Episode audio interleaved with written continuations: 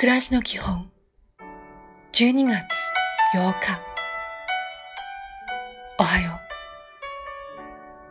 人への思いやりを大切にし人を助け人を許すこと。人に背中を向けない暮らしを心がけましょう。今日も丁寧に。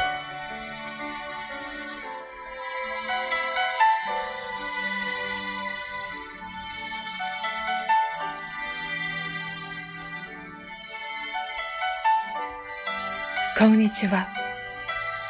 目の前のことをよく見て、人へも思いやりを失わずに、時には歩みを止めることも必要です。いい一日を。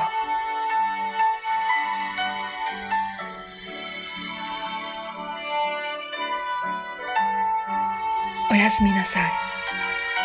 小さな失敗こそしっかりと向き合いましょう。